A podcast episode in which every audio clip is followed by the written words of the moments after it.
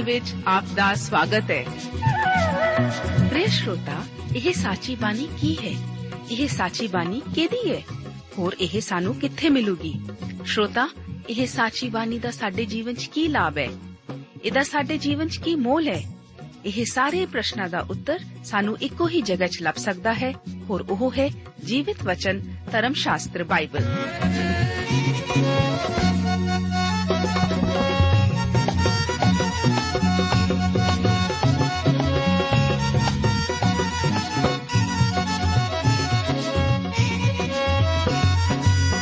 ਧਰਮ ਸ਼ਾਸਤਰ ਬਾਈਬਲ। ਉਹੀ ਜੀਵਿਤ ਵਚਨ ਦਾ ਅਸੀਂ ਇਸ ਕਾਰਜਕ੍ਰਮ ਵਿੱਚ ਅਧਿਐਨ ਕਰਾਂਗੇ।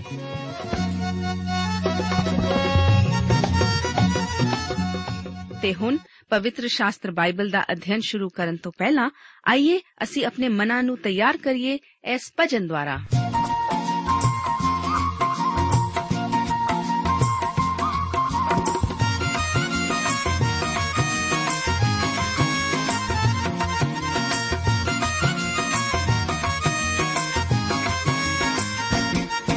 ਜਿੰਦ ਕਿਉਂ ਨਾ ਮਸੀ ਤੋਂ ਵਾਰਾ? ਜਿੰਦ ਕਿਉਂ ਨਾ ਮਸੀ ਤੋਂ ਵਾਰਾ? ਜਿੰਦ ਕਿਉਂ ਨਾ ਮਸੀ ਤੋਂ ਵਾਰਾ? ਜਿੰਦ ਕਿਉਂ ਨਾ ਮਸੀ ਤੋਂ ਵਾਰਾ?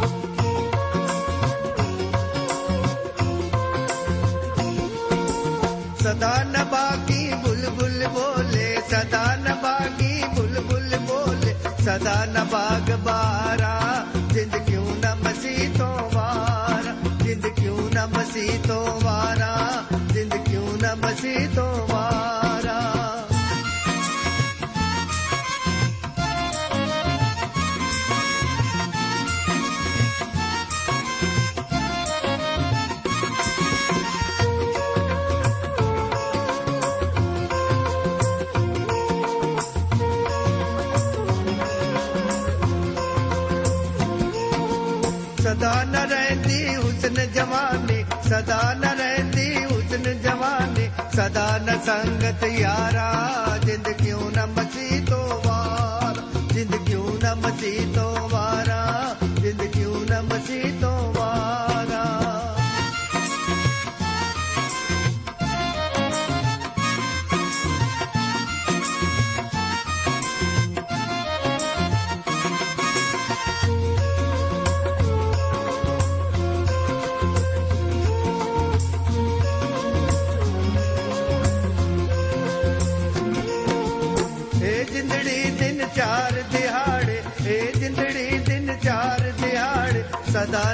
ਨ ਮੌਜ ਜਿੰਦ ਕਿਉਂ ਨ ਮਸੀਹ ਤੋਂ ਵਾਰਾ? ਜਿੰਦ ਕਿਉਂ ਨ ਮਸੀਹ ਤੋਂ ਵਾਰਾ? ਜਿੰਦ ਕਿਉਂ ਨ ਮਸੀਹ ਤੋਂ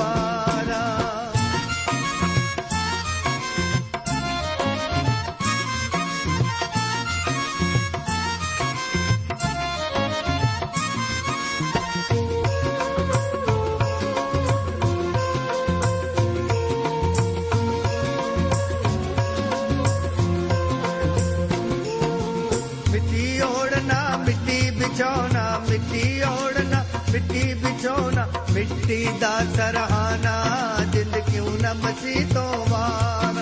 ਜਿੰਦ ਕਿਉਂ ਨਾ ਮਸੀ ਤੋਂ ਵਾਰਾ? ਜਿੰਦ ਕਿਉਂ ਨਾ ਮਸੀ ਤੋਂ ਵਾਰਾ?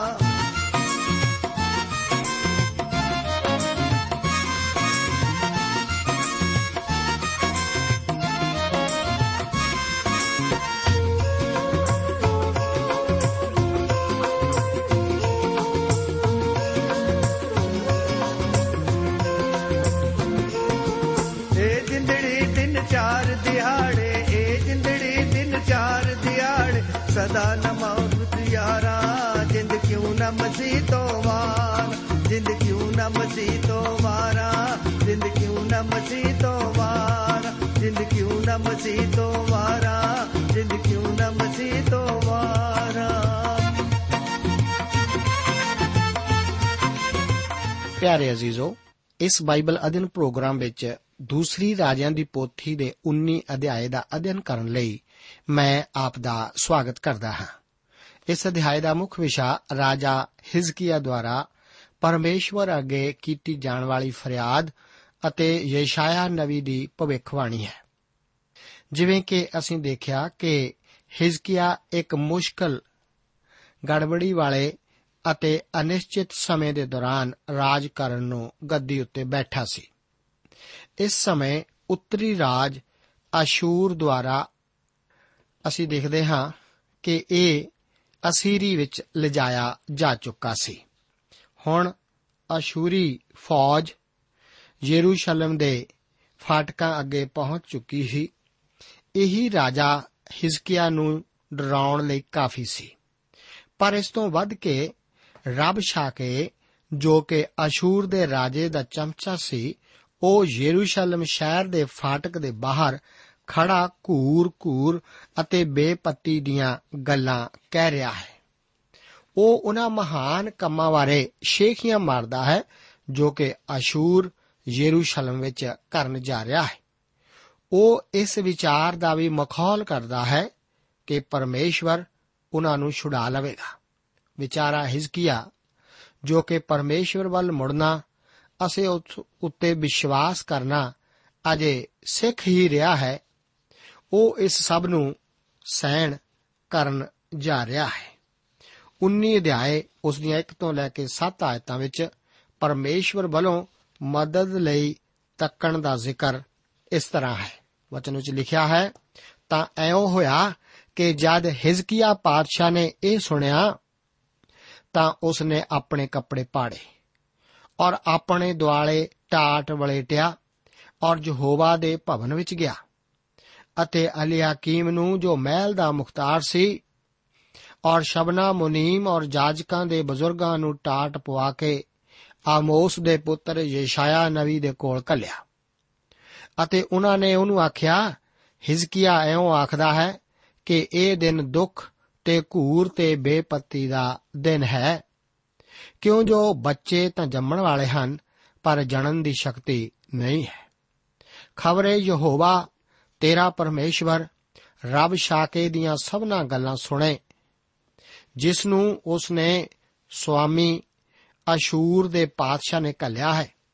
ਭਈ ਜਿਉਂਦੇ ਪਰਮੇਸ਼ਵਰ ਨੂੰ ਬੋਲੀਆਂ ਮਾਰੇ ਔਰ ਜਿਹੜੀਆਂ ਗੱਲਾਂ ਯਹੋਵਾ ਤੇਰੇ ਪਰਮੇਸ਼ਵਰ ਨੇ ਸੁਣੀਆਂ ਹਨ, ਸ਼ਾਇਦ ਉਹ ਉਹਨਾਂ ਤੇ ਝਿੜਕੇ। ਇਸ ਲਈ ਤੂੰ ਬਚਿਆਂ ਖੁਚਿਆਂ ਲਈ ਜੋ ਰਹਿ ਗਏ ਹਨ, ਪ੍ਰਾਰਥਨਾ ਕਰ। ਸੋ ਹਿਜ਼ਕੀਆ ਪਾਤਸ਼ਾਹ ਦੇ ਟਹਿਲੂਏ ਯਸ਼ਾਇਆ ਦੇ ਕੋਲ ਆਏ।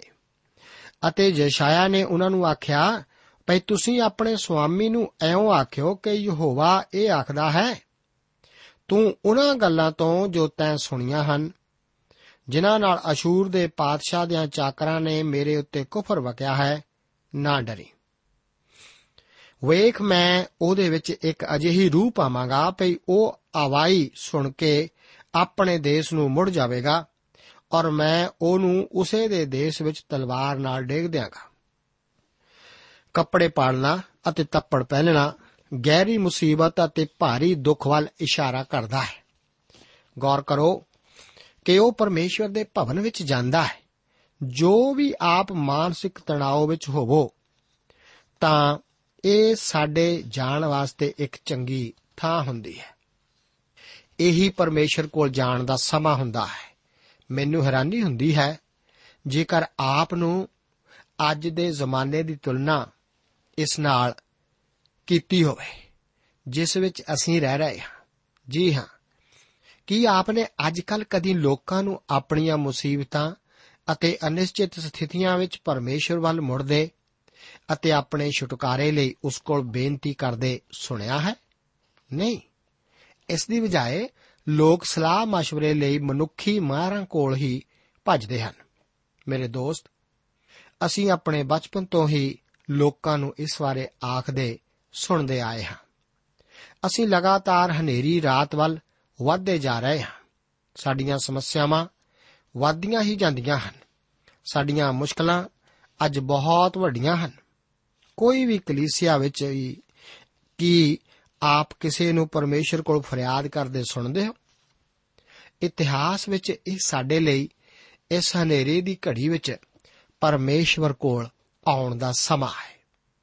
ਇਤਿਹਾਸ ਇਸ ਗੱਲ ਦਾ ਗਵਾਹ ਹੈ ਕਿ ਕੌਮਾਂ ਲਗਾਤਾਰ ਪਰਮੇਸ਼ਵਰ ਵੱਲ ਮੁੜਨ ਦੀ ਬਜਾਏ ਇਹੋ ਹੀ ਕਹਿੰਦੀਆਂ ਆਈਆਂ ਹਨ ਕਿ ਆਓ ਅਸੀਂ ਇੱਕ ਹੋ ਜਾਈਏ। ਆਓ ਇੱਕ ਨਵੀਂ ਵਿਧੀ ਅਪਣਾਈਏ। ਆਓ ਅਸੀਂ ਇਸ ਸਮੱਸਿਆ ਦੇ ਹੱਲ ਲਈ ਇੱਕ ਵੱਖਰੇ ਦ੍ਰਿਸ਼ਟੀਕੋਣ ਤੋਂ ਦੇਖੀਏ। ਉਹ ਆਖਦੀਆਂ ਆਈਆਂ ਹਨ ਕਿ ਆਓ ਅਸੀਂ ਮਨੋਵਿਗਿਆਨ, ਦਵਾਈ, ਸਰਕਾਰ ਜਾਂ ਸਿੱਖਿਆ ਦੇ ਮਾਹਰ ਦੀ ਤਲਾਸ਼ ਕਰੀਏ।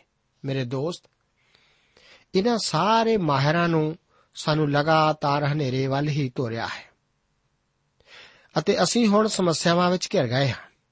ਸਾਨੂੰ ਪਰਮੇਸ਼ਵਰ ਦੀ ਜ਼ਰੂਰਤ ਹੈ। ਕਿਸੇ ਵੀ ਕੌਮ ਨੂੰ ਸਾਡੇ ਮੁਲਕ ਜਿੰਨੀ ਪਰਮੇਸ਼ਵਰ ਦੀ ਜ਼ਰੂਰਤ ਨਹੀਂ ਪਈ ਜਿੰਨੀ ਕਿ ਸਾਨੂੰ ਇਸ ਵਕਤ ਪਰਮੇਸ਼ਵਰ ਦੀ ਜ਼ਰੂਰਤ ਹੈ।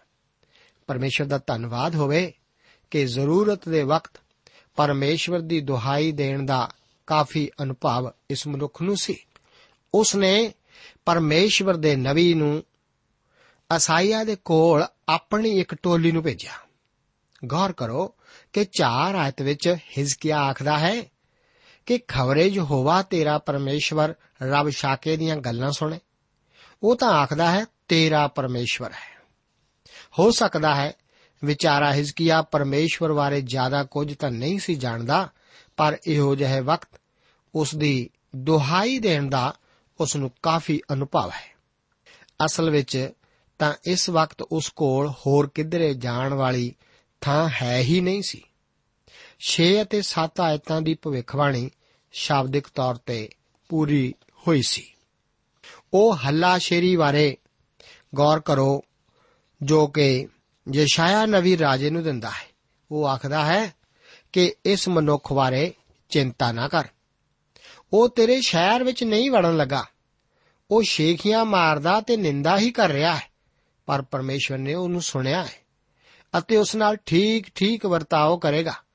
ਤੈਨੂੰ ਇਸ ਬਾਰੇ ਚਿੰਤਾ ਕਰਨ ਦੀ ਕੋਈ ਲੋੜ ਨਹੀਂ ਹੈ।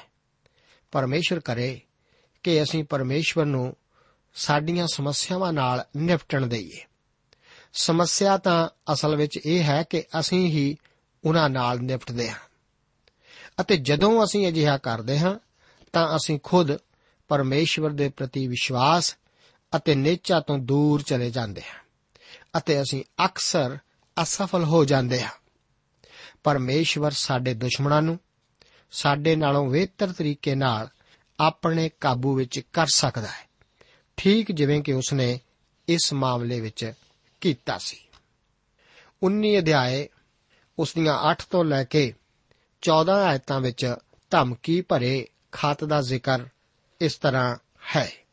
ਵਚਨ ਵਿੱਚ ਲਿਖਿਆ ਹੈ, ਸੋ ਰੱਬ ਸ਼ਾਕੇ ਮੁੜ ਗਿਆ ਔਰ ਅਸ਼ੂਰ ਦੇ ਪਾਦਸ਼ਾਹ ਨੂੰ ਲਿਬਨਾ ਦੇ ਵਿਰੁੱਧ ਯੁੱਧ ਕਰਦਿਆਂ ਪਾਇਆ, ਕਿਉਂ ਜੋ ਉਹਨੇ ਸੁਣਿਆ ਸੀ ਕਿ ਉਹ ਲਾਕੀਸ਼ ਤੋਂ ਉੱਠ ਗਿਆ ਹੈ। ਜਦ ਉਹਨੇ ਕੂਸ਼ ਦੇ ਰਾਜੇ ਤਿਰਹਾਕਾ ਦੇ ਵਿਖੇ ਇਹ ਸੁਣਿਆ ਭਈ ਵੇਖ ਉਹ ਤੇਰੇ ਨਾਲ ਲੜਨ ਨੂੰ ਨਿਕਲਿਆ ਹੈ, ਤਾਂ ਉਹਨੇ ਇਹ ਆ ਕੇ ਹਿਜ਼ਕੀਆ ਵੱਲ ਫੇਰ ਹਲਕਾਰੇ ਕੱਲੇ ਕਿ ਤੁਸੀਂ ਯਹੂਦਾ ਦੇ ਪਾਤਸ਼ਾਹ ਹਿਜ਼ਕੀਆ ਨੂੰ ਐਉਂ ਆਖਿਓ ਕਿ ਤੇਰਾ ਪਰਮੇਸ਼ਵਰ ਜਿਹਦੇ ਉੱਤੇ ਤੇਰਾ ਭਰੋਸਾ ਹੈ, ਇਹ ਆਖ ਕੇ ਤੈਨੂੰ ਧੋਖਾ ਨਾ ਦੇਵੇ, ਭਈ ਯਰੂਸ਼ਲਮ ਅਸ਼ੂਰ ਦੇ ਪਾਤਸ਼ਾਹ ਦੇ ਹੱਥ ਵਿੱਚ ਨਹੀਂ ਦਿੱਤਾ ਜਾਵੇਗਾ। ਵੇਖ ਤੂੰ ਆਪ ਸੁਣਿਆ ਹੈ ਕਿ ਅਸ਼ੂਰ ਦੇ ਪਾਤਸ਼ਾਹਾਂ ਨੇ ਸਾਰਿਆਂ ਦੇਸ਼ਾਂ ਨੂੰ ਨਾਸ ਕਰਕੇ ਉਹਨਾਂ ਨਾਲ ਕੀ ਕੀਤਾ? ਕੀ ਤੂੰ ਹੀ ਛੁੱਟ ਜਾਵੇਂਗਾ? ਕੀ ਉਹਨਾਂ ਕੌਮਾਂ ਦੇ ਦੇਵਤਿਆਂ ਨੇ ਉਹਨਾਂ ਨੂੰ ਅਰਥਾਤ ਗੋਜ਼ਾਨ ਔਰ ਹਾਰਾਨ ਔਰ ਰਸ਼ਫ ਔਰ ਅਦਨ ਦੇ ਪੁੱਤਰਾਂ ਨੂੰ ਜੋ ਤੱਲਾਸਾਰ ਵਿੱਚ ਸਨ, ਜਿਨ੍ਹਾਂ ਨੂੰ ਮੇਰੇ ਪਿਓ ਦਾਦਿਆਂ ਨੇ ਨਾਸ ਕੀਤਾ, ਛੁਡਾਇਆ ਸੀ। ਹਮਾਤ ਦਾ ਰਾਜਾ, ਅਰਪਾਦ ਦਾ ਰਾਜਾ ਔਰ ਸਫਰ ਵੈਮ ਸ਼ਹਿਰ ਦਾ ਹੇਨਾ ਔਰ ਇਵਾ ਦੇ ਰਾਜੇ ਕਿੱਥੇ ਹਨ? ਜਦ ਹਿਜ਼ਕੀਆ ਨੇ ਹਲਕਾਰਿਆਂ ਦੇ ਹੱਥੋਂ ਉਹ ਪੱਤਰ ਲੈ ਕੇ ਪੜਿਆ ਤਦ ਯਹੋਵਾ ਦੇ ਭਵਨ ਵਿੱਚ ਜਾ ਕੇ ਹਿਜ਼ਕੀਆ ਨੇ ਉਹਨੂੰ ਯਹੋਵਾ ਦੇ ਅੱਗੇ ਖੋਲ ਕੇ ਰੱਖ ਦਿੱਤਾ। ਰਬ ਸ਼ਾਕੇ ਆਪਣੇ ਸੁਆਮੀ ਕੋਲ ਪਰਤ ਕੇ ਦੇਖਦਾ ਹੈ ਕਿ ਲਿਬਨਾ ਨਾਲ ਇੱਕ ਯੁੱਧ ਵਿੱਚ ਯੂਝ ਰਿਹਾ ਹੈ ਅਤੇ ਹਬਸ਼ ਦੇ ਰਾਜੇ ਵੱਲੋਂ ਕੀਤੀ ਇੱਕ ਧਮਕੀਪੂਰਨ ਹਰਕਤ ਨੇ ਉਸ ਨੂੰ ਚੱਟ ਯਰੂਸ਼ਲਮ ਉੱਤੇ ਹਮਲਾ ਕਰਨ ਤੋਂ ਰੋਕ ਲਿਆ ਸੀ। ਇਸ ਕਰਕੇ ਉਹ ਰਾਜਾ ਹਿਜ਼ਕੀਆ ਕੋਲ ਇਹ ਧਮਕੀ ਭਰਿਆ ਖਤ ਭੇਜਦਾ ਹੈ। ਇਸ ਵਿੱਚ ਇੱਕ ਚਿੰਤਾਪੂਰਨ ਸੰਦੇਸ਼ ਸੀ। ਅਸ਼ੂਰ ਦਾ ਰਾਜਾ ਆਪਣੇ ਰਾਹ ਵਿੱਚੋਂ ਸਭ ਕੁਝ ਹਟਾ ਚੁੱਕਾ ਸੀ। ਹੁਣ ਰਾਜਾ ਹਿਜ਼ਕੀਆ ਨੇ ਕਿਵੇਂ ਸੋਚਿਆ ਕਿ ਉਹ ਬਚ ਸਕਦਾ ਹੈ? ਮੇਰੇ ਦੋਸਤ, ਸਾਨੂੰ ਪਰਮੇਸ਼ਵਰ ਕੋਲ ਉਸ ਦੇ ਸਾਹਮਣੇ ਆਪਣੇ ਸਾਰੇ ਚਿੰਤਾ ਭਰੇ ਖਤਾਂ ਨੂੰ ਖਿਲਾਰਨ ਦੀ ਜ਼ਰੂਰਤ ਹੈ। ਕਈ ਖਤ ਇਸ ਪ੍ਰੋਗਰਾਮ ਦੇ ਸਰੋਤਿਆਂ ਵੱਲੋਂ ਇਹੋ ਜਿਹੇ ਆਉਂਦੇ ਹਨ ਕਿ ਮੈਂ ਉਹਨਾਂ ਨੂੰ ਪਰਮੇਸ਼ਵਰ ਅੱਗੇ ਹੀ ਖਿਲਾਰ ਸਕਦਾ ਹਾਂ, ਤਾਂ ਕਿ ਉਹੀ ਉਹਨਾਂ ਸਮੱਸਿਆਵਾਂ ਦਾ ਹੱਲ ਕਰੇ। ਉਹੀ ਇਹੋ ਜਿਹੀਆਂ ਸਮੱਸਿਆਵਾਂ ਦਾ ਹੱਲ ਕਰਨ ਵਿੱਚ ਮਾਹਰ ਹੈ।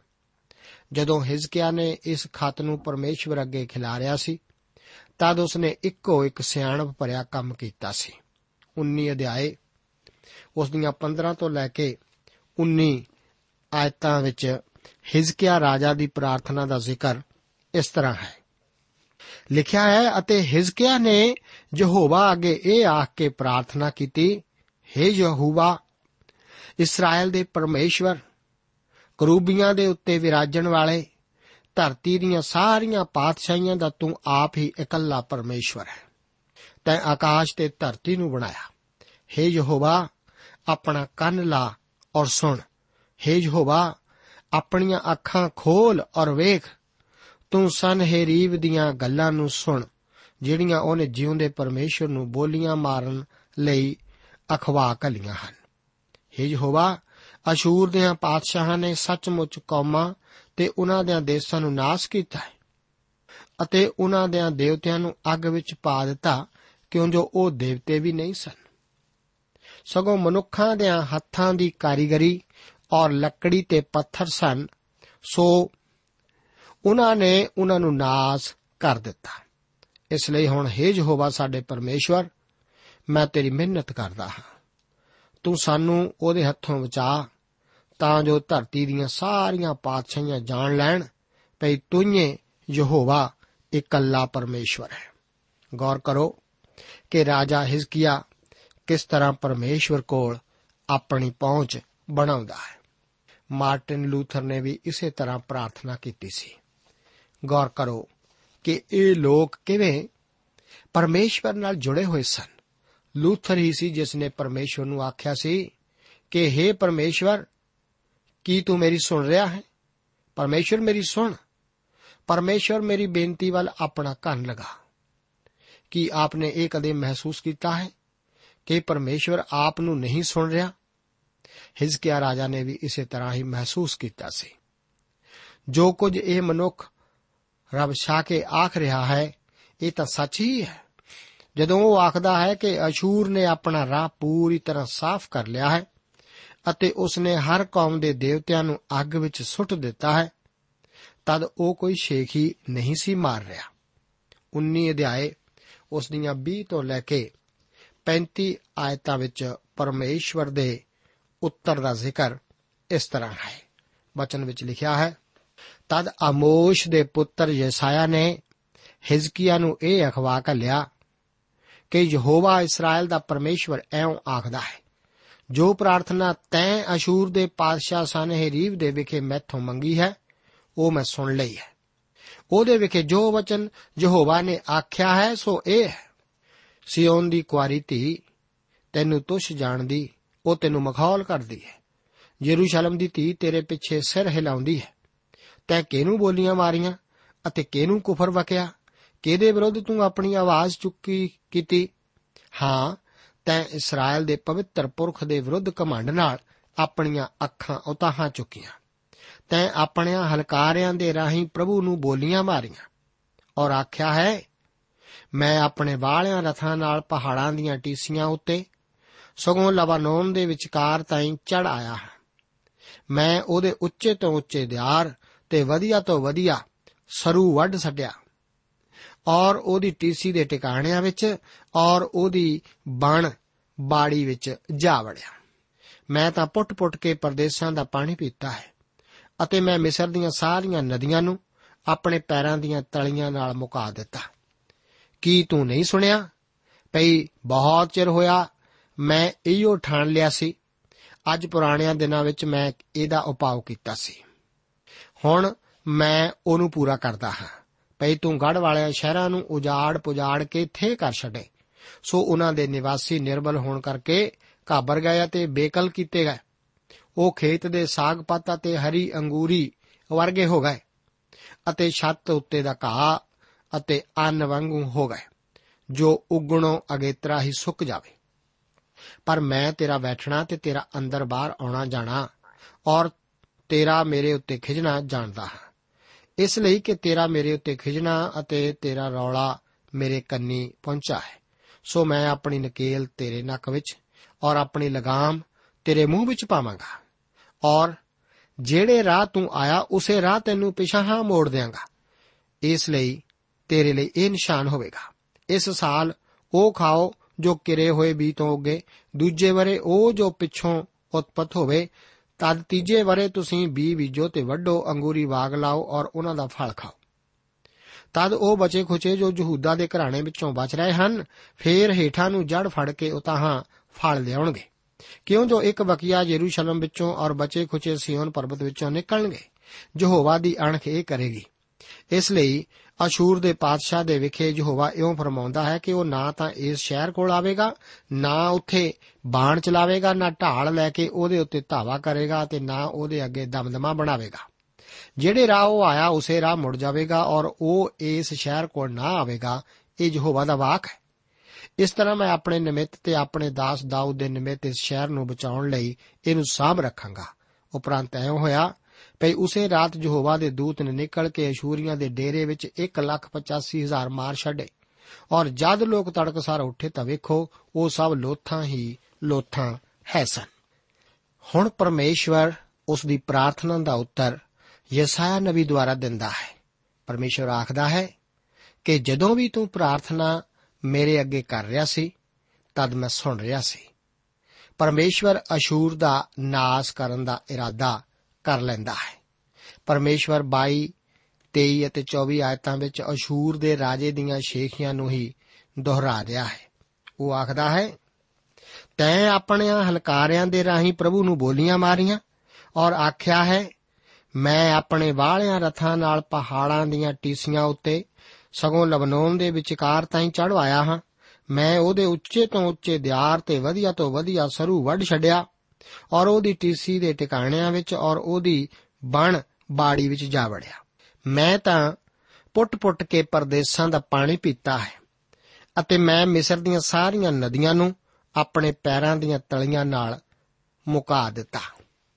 ਦੇਖੋ, ਇਹਨਾਂ ਆਇਤਾਂ ਵਿੱਚ ਅਸ਼ੂਰ ਦੇ ਰਾਜੇ ਦੀਆਂ ਸ਼ੇਖੀਆਂ ਨੂੰ ਹੀ ਉਹ ਦੁਹਰਾ ਰਿਹਾ ਹੈ ਕਿ ਪਹਾੜ ਉਸ ਨੂੰ ਰੋਕ ਨਹੀਂ ਸਕਦੇ ਅਤੇ ਨਾ ਹੀ ਰੇਗਿਸਤਾਨ ਉਹ ਪਾਣੀ ਲਈ ਖੂਹ ਖੋਦਾ ਹੈ। ਦਰਿਆ ਵੀ ਉਸ ਨੂੰ ਰੋਕ ਨਹੀਂ ਸਕਦੇ। ਉਹ ਉਹਨਾਂ ਨੂੰ ਸੁਕਾਉਣ ਦਾ ਰਾਹ ਖੋਜੇਗਾ। ਹੁਣ ਪਰਮੇਸ਼ਵਰ ਅਸ਼ੂਰ ਦੇ ਕਮੰਡੀ ਰਾਜੇ ਨੂੰ ਸੰਬੋਧਨ ਕਰਦਾ ਹੈ। ਪਰਮੇਸ਼ਵਰ ਦੱਸਦਾ ਹੈ ਕਿ ਕੌਮਾਂ ਨੂੰ ਗਿਰਾਉਣ ਅਤੇ ਉਠਾਉਣਾ ਉਸੇ ਦੇ ਹੱਥ ਵਿੱਚ ਹੈ। ਜਿਵੇਂ ਕਿ ਯਸ਼ਾਇਆ ਨਬੀ ਨੇ ਪਹਿਲਾਂ ਹੀ ਲਿਖਿਆ ਹੈ ਕਿ ਅਸ਼ੂਰ ਨੂੰ ਆਪਣੇ ਕ੍ਰੋਧ ਦਾ ਡੰਡਾ ਅਤੇ ਉਸ ਦੇ ਗਜ਼ਬ ਦੀ ਲਾਠੀ, ਜਿਵੇਂ ਕਿ ਉਹ 10 ਅਧਿਆਏ ਯਸ਼ਾਇਆ ਨਬੀ ਦੀ ਪੁਸਤਕ ਦੇ ਅਤੇ ਉਸ ਦੀ 5 ਆਇਤ ਵਿੱਚ ਆਖਦਾ ਹੈ, ਹੁਣ ਉਹ ਕੋਈ ਪ੍ਰਭਾਵਸ਼ਾਲੀ ਬਚਾਓ ਨਹੀਂ ਸੀ ਕਰ ਸਕਦੇ, ਕਿਉਂਕਿ ਇਹ ਤਾਂ ਖੁਦ ਪਰਮੇਸ਼ਵਰ ਹੀ ਸੀ ਜਿਸ ਨੇ ਉਹਨਾਂ ਦੇ ਦਿਲਾਂ ਵਿੱਚ ਇੱਕ ਡਰ ਸਮਾ ਦਿੱਤਾ ਸੀ। ਪਰਮੇਸ਼ਵਰ ਆਖਦਾ ਹੈ ਕਿ ਤੂੰ ਮੇਰੇ ਦੇਸ਼ ਵਿੱਚ ਆਇਆ ਹੈ ਅਤੇ ਤੂੰ ਆਪਣੀਆਂ ਸ਼ੇਖੀਆਂ ਮਾਰੀਆਂ ਹਨ। ਹੁਣ ਮੈਂ ਤੇਰੇ ਨੱਕ ਵਿੱਚ ਆਪਣੀ ਨਕੇਲ ਪਾਉਣ ਜਾ ਰਿਹਾ ਹਾਂ ਅਤੇ ਮੈਂ ਤੈਨੂੰ ਆਪਣੇ ਦੇਸ਼ ਵਿੱਚੋਂ ਕੱਢ ਦਿਆਂਗਾ ਅਤੇ ਤੈਨੂੰ ਵਾਪਸ ਤੇਰੇ ਘਰ ਭੇਜ ਦਿਆਂਗਾ। 19 ਆਇਤ ਵਿੱਚ ਪਰਮੇਸ਼ਵਰ ਰਾਜਾ ਹਿਸਕੀਆ ਨੂੰ ਸੰਬੋਧਨ ਕਰ ਰਿਹਾ ਹੈ। ਇਸ ਤਰ੍ਹਾਂ ਜਾਪਦਾ ਹੈ ਕਿ ਅਸ਼ੂਰੀ ਫੌਜ ਦੇ ਉੱਥੇ ਹੋਣ ਕਰਕੇ ਕਿਸਾਨਾਂ ਨੇ ਯਰੂਸ਼ਲਮ ਦੇ ਆਲੇ ਦੁਆਲੇ ਆਪਣੇ ਖੇਤ ਨਹੀਂ ਸਨਵੀਜੇ ਪਰਮੇਸ਼ਵਰ ਵਾਅਦਾ ਕਰਦਾ ਹੈ ਕਿ ਫਿਰ ਵੀ ਉਹਨਾਂ ਦੇ ਖਾਣ ਲਈ ਕਾਫੀ ਭੋਜਨ ਹੋਵੇਗਾ ਤੇ ਤੀਸਰੇ ਸਾਲ ਵਿੱਚ ਵੀ ਉਹ ਆਪਣੀਆਂ ਫਸਲਾਂ ਬੀਜ ਕੇ ਸ਼ਾਂਤੀ ਨਾਲ ਉਹਨਾਂ ਨੂੰ ਵੱਢ ਸਕਣਗੇ। ਸੈਨਾ, ਕਰੀਬ ਅਤੇ ਉਸ ਦੀ ਫੌਜ ਉਹਨਾਂ ਦੀਆਂ ਫਸਲਾਂ ਨੂੰ ਨਾਸ਼ ਕਰਨ ਲਈ ਉੱਥੇ ਨਹੀਂ ਹੋਵੇਗੀ। 30 ਤੋਂ ਲੈ ਕੇ 32 ਆਇਤਾਂ ਵਿੱਚ ਯਸ਼ਾਇਆ ਵਿੱਚ ਇੱਕ ਦਲੇਰੀ ਪੂਰਨ ਵਿਆਖਿਆਨ ਇਸ ਵਿੱਚ ਕਰਦਾ ਹੈ। ਪਰ ਇਹ ਪਰਮੇਸ਼ਵਰ ਦਾ ਵਚਨ ਹੀ ਹੈ। ਮੈਨੂੰ ਭਰੋਸਾ ਹੈ ਕਿ ਯਰੂਸ਼ਲਮ ਵਿੱਚ ਲੋਕਾਂ ਨੂੰ ਇਸ ਵਕਤ ਹੈਰਾਨੀ ਹੋ ਰਹੀ ਹੋਵੇਗੀ ਕਿ ਯਸ਼ਾਇਆ ਸੱਚਮੁੱਚ ਸੱਚਾ ਨਵੀ ਹੈ। ਜਦੋਂ ਯਸ਼ਾਇਆ ਨੇ ਇਹ ਭਵਿੱਖਬਾਣੀ ਕੀਤੀ ਸੀ ਕਿ ਇੱਕ ਕੁਆਰੀ ਗਰਭਵੰਤੀ ਹੋਵੇਗੀ ਅਤੇ ਪੁੱਤਰ ਜਣੇਗੀ, ਤਦ ਸ਼ਾਇਦ ਲੋਕਾਂ ਨੇ ਕਿਹਾ ਹੋਵੇਗਾ ਕਿ ਦੇਖੋ, ਇਹ ਤਾਂ ਇੱਕ ਮਹਾਨ ਭਵਿੱਖਬਾਣੀ ਹੈ। ਇਹ ਕਦੋਂ ਹੋਵੇਗਾ? ਜੀ ਹਾਂ, ਇਹ ਬਚਨ ਤਾਂ 700 ਸਾਲਾਂ ਤੱਕ ਪੂਰਾ ਨਹੀਂ ਹੋਵੇਗਾ ਅਤੇ ਜਦੋਂ ਇਹ ਪੂਰਾ ਹੋਵੇਗਾ, ਤਦ ਉਹਨਾਂ ਵਿੱਚੋਂ ਕੋਈ ਵੀ ਜ਼ਿੰਦਾ ਨਹੀਂ ਹੋਵੇਗਾ ਕਿ ਇਸ ਦੀ ਪੂਰਤੀ ਨੂੰ ਦੇਖ ਸਕੇ। ਪਰ ਹੁਣ ਯਸ਼ਾਇਆ ਇੱਕ ਸਥਾਨਕ ਸਥਿਤੀ ਨਾਲ ਸੰਬੰਧਿਤ ਭਵਿੱਖਬਾਣੀ ਕਰ ਰਿਹਾ ਹੈ ਅਤੇ ਉਹ ਉਸ ਨੂੰ ਕੁਝ ਹੀ ਦਿਨਾਂ ਵਿੱਚ ਪੂਰੀ ਹੁੰਦੀ ਵੇਖੇਗਾ। ਹੁਣ ਅਸ਼ੂਰੀ ਫੌਜ ਯਰੂਸ਼ਲਮ ਦੇ ਫਾਟਕਾਂ ਦੇ ਬਾਹਰ ਆਪਣੀ ਛਾਉਣੀ ਲਾ ਚੁੱਕੀ ਹੈ। ਇਸ ਮਹਾਨ ਫੌਜ ਨੇ ਆਪਣੇ ਸਾਹਮਣੇ ਆਉਣ ਵਾਲੀ ਹਰ ਚੀਜ਼ ਦਾ ਸਫਾਇਆ ਕਰ ਦਿੱਤਾ ਹੈ। ਉਹ ਉਸ ਸਮੇਂ ਦੀ ਭਿਆਨਕ ਅਤੇ ਡਰਾਉਣੀ ਫੌਜ ਹੈ। ਹੁਣ ਪਰਮੇਸ਼ਵਰ ਯਿਸ਼ਾਇਆ ਨਵੀ ਦੇ ਦੁਆਰਾ ਆਖਦਾ ਹੈ ਕਿ ਉਹ ਯਰੂਸ਼ਲਮ ਸ਼ਹਿਰ ਉੱਤੇ ਕਬਜ਼ਾ ਨਹੀਂ ਕਰਨਗੇ ਅਤੇ ਉਹ ਤਾਂ ਸ਼ਹਿਰ ਵੱਲ ਇੱਕ ਤੀਰ ਵੀ ਨਹੀਂ ਛੱਡ ਸਕਣਗੇ। ਹੁਣ ਆਪ ਜ਼ਰਾ ਇਸ ਉੱਤੇ ਵਿਚਾਰ ਕਰੋ। ਯਰੂਸ਼ਲਮ ਦੇ ਦੁਆਲੇ 185000 ਸਿਪਾਹੀਆਂ ਨੇ ਇਸ ਨੂੰ ਘੇਰਿਆ ਹੋਇਆ ਹੈ। ਇੰਨੀ ਵੱਡੀ ਗਿਣਤੀ ਵਿੱਚੋਂ ਆਪ ਜ਼ਰੂਰ ਹੀ ਸੋਚੋਗੇ ਕਿ ਕੋਈ ਹਾਸੇ ਮਜ਼ਾਕ ਵਾਲਾ ਸਿਪਾਹੀ ਇੱਕ ਕਮਾਨ ਨੂੰ ਖਿੱਚ ਕੇ ਆਪਣਾ ਤੀਰ ਸ਼ਾਇਦ ਯਰੂਸ਼ਲਮ ਦੀ ਕੰਧ ਵੱਲ ਮਾਰ ਸਕਦਾ ਸੀ। ਮੇਰੇ ਦੋਸਤ, ਜੇਕਰ ਉਹ ਅਜਿਹਾ ਕਰਦਾ ਹੈ, ਤਦ ਯਸ਼ਾਇਆ ਇੱਕ ਸੱਚਾ ਨਬੀ ਨਹੀਂ ਹੈ। ਪਰਮੇਸ਼ਵਰ ਆਖਦਾ ਹੈ ਕਿ ਮੈਂ ਇਸ ਸ਼ਹਿਰ ਨੂੰ ਦੋ ਕਾਰਨਾਂ ਕਰਕੇ ਬਚਾ ਲਵਾਂਗਾ। ਉਹ ਆਪਣੇ ਨਾਮ ਦੇ ਨਿਮਿਤ ਅਜਿਹਾ ਕਰੇਗਾ। ਪਰਮੇਸ਼ਵਰ ਆਪਣੇ ਨਾਮ ਦੇ ਨਿਮਿਤ ਅਤੇ ਦਾਊਦ ਦੇ ਨਿਮਿਤ ਕਈ ਕੰਮ ਕਰਦਾ ਹੈ। ਉਪਰੰਤ ਐਉਂ ਹੋਇਆ ਕਿ ਉਸੇ ਸਾਲ ਯਹੋਵਾ ਦੇ ਦੂਤ ਨੇ ਨਿਕਲ ਕੇ ਅਸ਼ੂਰੀਆਂ ਦੇ ਡੇਰੇ ਵਿੱਚ 185000 ਮਾਰ ਛੱਡੇ ਔਰ ਜਦ ਲੋਕ ਤੜਕਸਾਰ ਉੱਠੇ ਤਾਂ ਵੇਖੋ ਉਹ ਸਭ ਲੋਥਾਂ ਹੀ ਲੋਥਾਂ ਸਨ। ਦੇਖੋ, ਪਰਮੇਸ਼ਵਰ ਦਾਊਦ ਨਾਲ ਪਿਆਰ ਕਰਦਾ ਹੈ ਅਤੇ ਉਸੇ ਦੇ ਨਿਮਿਤ ਕਈ ਕੰਮ ਪਰਮੇਸ਼ਵਰ ਨੇ ਕੀਤੇ। ਮੇਰੇ ਦੋਸਤ, ਦਾਊਦ ਦਾ ਇੱਕ ਇਸ ਤੋਂ ਵੀ ਮਹਾਨ ਪੁੱਤਰ ਹੋਇਆ ਜੋ ਕਿ ਕੁਆਰੀ ਤੋਂ ਜੰਮਿਆ। ਉਹ ਪ੍ਰਭੂ ਯੀਸ਼ੂ ਮਸੀਹ ਹੈ। ਕੀ ਆਪ ਉਸ ਬਾਰੇ ਜਾਣਦੇ ਹੋ? ਪ੍ਰਭੂ ਆਪ ਨੂੰ ਉਸ ਨੂੰ ਜਾਣਨ ਵਿੱਚ ਮਦਦ ਕਰੇ। ਅੱਜ ਦੇ ਇਹਨਾਂ ਵਚਨਾਂ ਨਾਲ ਪ੍ਰਭੂ ਆਪ ਨੂੰ ਅਸੀਸ ਦੇਵੇ। ਜੈ ਮਸੀਹ। ਦੋਸਤੋ, ਸਾਨੂੰ ਉਮੀਦ ਹੈ ਕਿ ਇਹ ਕਾਰਜਕ੍ਰਮ ਤੁਹਾਨੂੰ ਪਸੰਦ ਆਇਆ ਹੋਵੇਗਾ। ਤੇ ਇਹ ਕਾਰਜਕ੍ਰਮ ਸੁਣ ਕੇ ਤੁਹਾਨੂੰ ਬਰਕਤਾਂ ਮਿਲੀਆਂ ਹੋਣਗੀਆਂ। ਜੇ ਤੁਸੀਂ ਇਹ ਕਾਰਜਕ੍ਰਮ ਦੇ ਬਾਰੇ ਕੁਝ ਪੁੱਛਣਾ ਚਾਹੁੰਦੇ ਹੋ, ਤੇ ਸਾਨੂੰ ਇਸ ਪਤੇ ਤੇ ਲਿਖੋ। Programme Sachi Bani, post box number 1715 sector 36 Chandigarh 160036 ਪਤਾ ਇੱਕ ਵਾਰ ਫੇਰ ਸੁਣ ਲਓ। Programme Sachi Bani post box number 1715 sector 36 Chandigarh 160036 ਸਾਡਾ ਈਮੇਲ ਪਤਾ ਹੈ punjabi ttb at twr.in ਪਤਾ ਇੱਕ ਵਾਰ ਫੇਰ ਸੁਣ ਲਓ punjabi ttb at twr.in ਹੁਣ ਸਾਡੇ ਪ੍ਰੋਗਰਾਮ ਦਾ ਸਮੇਂ ਸਮਾਪਤ ਹੁੰਦਾ ਹੈ ਉਮੀਦ ਹੈ ਅਗਲੇ ਪ੍ਰੋਗਰਾਮ ਵਿੱਚ ਤੁਹਾਡੇ ਨਾਲ ਫੇਰ ਪੇਂਟ ਹੋਏਗੀ। ਰੱਬ ਤੁਹਾਨੂੰ ਬਰਕਤ ਦੇ।